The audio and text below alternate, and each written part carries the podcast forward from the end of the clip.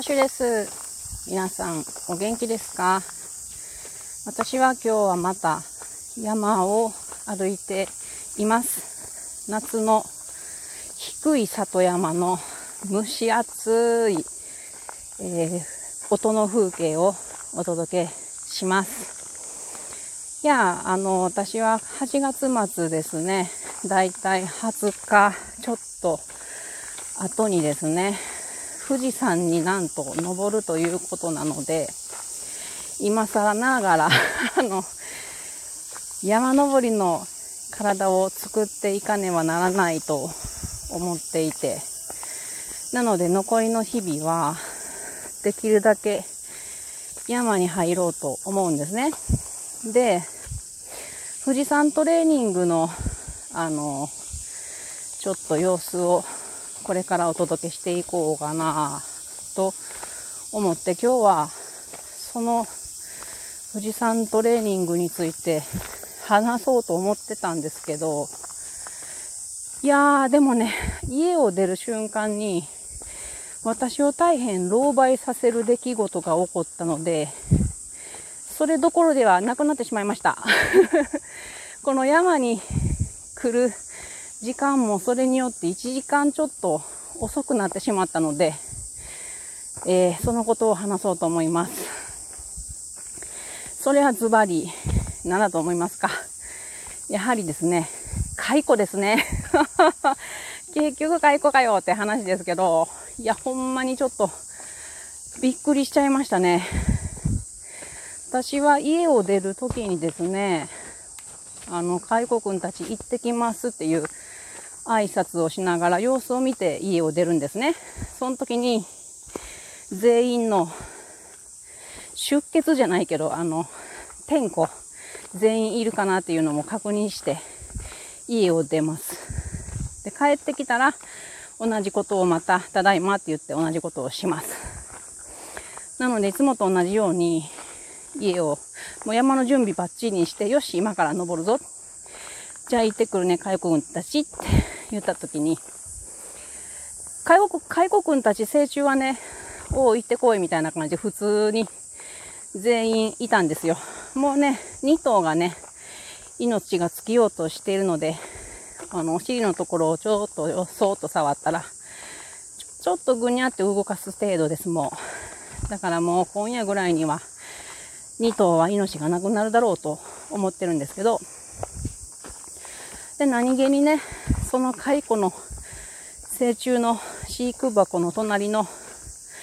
卵の産みつけてある紙を何気にふわっと見たらですね、もぞもぞうごめいてたんですよ。か、卵がびっくりして、え？と思ってよく見たら、孵化してるんですよ。わちゃーってなりますよ。なりますよ、これは完全に。想定してなかったですからね。なので、急いで、うわ、わわわわってなりながらも、あ、これはまずい、これはまずい。赤ちゃん生まれたらご飯食べささんと死んでしまう。これはあかんと思って、行きつけの桑のところに行って、えー、っと、桑の葉っぱを取りに行きました、すぐに。で、クワを取るときも、あの、そう、あの、卵のことって考えたことなかったから、でもふとクワをの葉っぱを取るときに、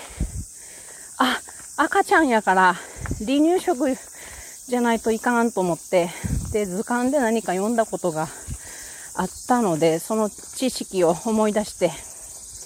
穂先の柔らかい葉っぱを選んで取ってきました。うーん。で、帰ってきて、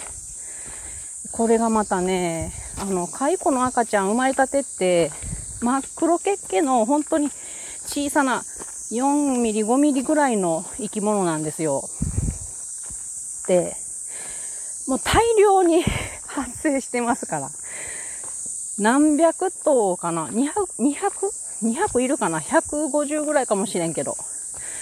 それを一匹ずつね、ちょっと動かすっていうのは無理なんで、潰してしまいそうやし。どうしたもんかなと思ったんやけど、まあ、大量いるところに葉っぱを置きましたら、大方の蚕たちは葉っぱの方に動きました。でも端っこの方にいる蚕たち、ちょっと無理なんで、ちょっといろんなもので動かそうと試みましたが、嫌がります。無理にすると潰れてしまいます。どうしようと思った時に、葉っぱをね、ちぎって、葉っぱで、こう、すくうというか、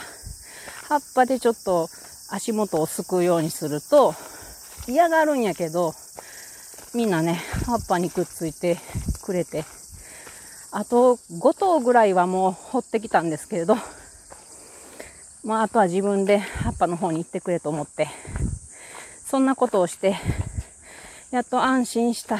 上で山にやってきました。いや、大変でしたね。あの、私、卵の後のことっていうのは、あんまり考えてなかったんですけれど、調べていた知識で考えると、休眠卵って言って、えっと、まあ、受精してない卵とかのものと、もう一つは、あの、なんやろ、え、越冬するもの、次の冬に、一回気温が下がって2ヶ月ぐらい、その後に孵化するものがあるっていうのは、知識としては知ってたんですけれど、だから、2ヶ月は冷蔵庫に入れないと孵化しないと思ってたんですよね。色が黒く小豆色になっているものはね。でも黄色いものもあるんですよ。で、黄色いものは、あの、無精卵やと思ってたので、まさかこの産卵した後、10日後ぐらいなんですけれど、こいつがまた孵化するとは思ってなかったんですよね。勉強不足でした。でも、蚕の図鑑も図書館に返却してあるので、今、あの、私は山歩きをしていますが、これは、えー、家から歩いて、山を越えて、その先に図書館があるんですよ。だから、えー、っと、私はこの先、目的地は図書館なんですね。山を越えて、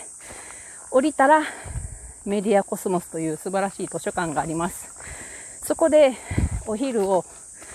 食べて、で、蚕の図鑑を借りて、またこの山道を通って帰ってこようと思っています。結構いいコースだと思いますね。この目的がある山登りっていうのは。いやー、でも本当に朝はほんまにびっくりしました。もし私がえー、た、蚕たちに産卵させた卵、だいたい4000頭分ぐらいはあると思うんですけど、今日、あの、今日羽化してたのは、羽化じゃない、孵化してたのは、1頭分だったんですね。1頭のものが孵化をしていた。他のものは何も動きがない。だけど、他のものも全部孵化してきたら、私は4000頭の蚕のオーナーになってしまう。どうしよう と思いましたけど、結局、あの、自然界へ渡そうと思います。私4000頭は到底買えません。そもそも、この卵たちは、私は本来自分で食べようと考えていたから産卵させたわけです。私の命のエネルギー、エネルギー源に引き継ごう。命を引き継ごうと思ってたんですね。だから、それがちょっと失敗に終わりましたから、あ、白鵬くんの分は私食べるつもりなんですけどね。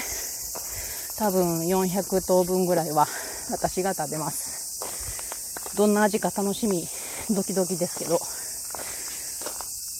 なので、その残りの他の卵たちについては、もうちょっとね、あの、敬語の間、私が今成虫の蚕たちっていうのは、友達がある程度の大きさになったものを送ってきてくれたので、それまでの過程を私は知らないんですね。なので、ちょっとね、観察させてもらって、で、まだまだ小さいうちに自然界へ譲り渡して、他の生き物の餌となり、エネルギーとなって、つなげてもらおうかなって考えています。なかなかね、30頭分は買ってくれる人が見つかってお譲りしたんですけど、なかなかね、開口を買いたいなっていう人はいないです。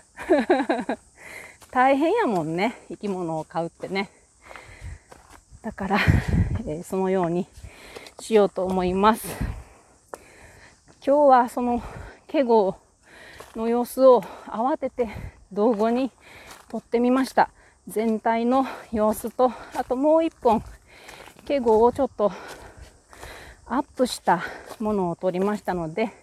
虫が苦手でない方、ご興味のある方は、ちょっとこの概要欄のリンクから覗いてみてください。お、景色のいいところに出た。それでは皆さん、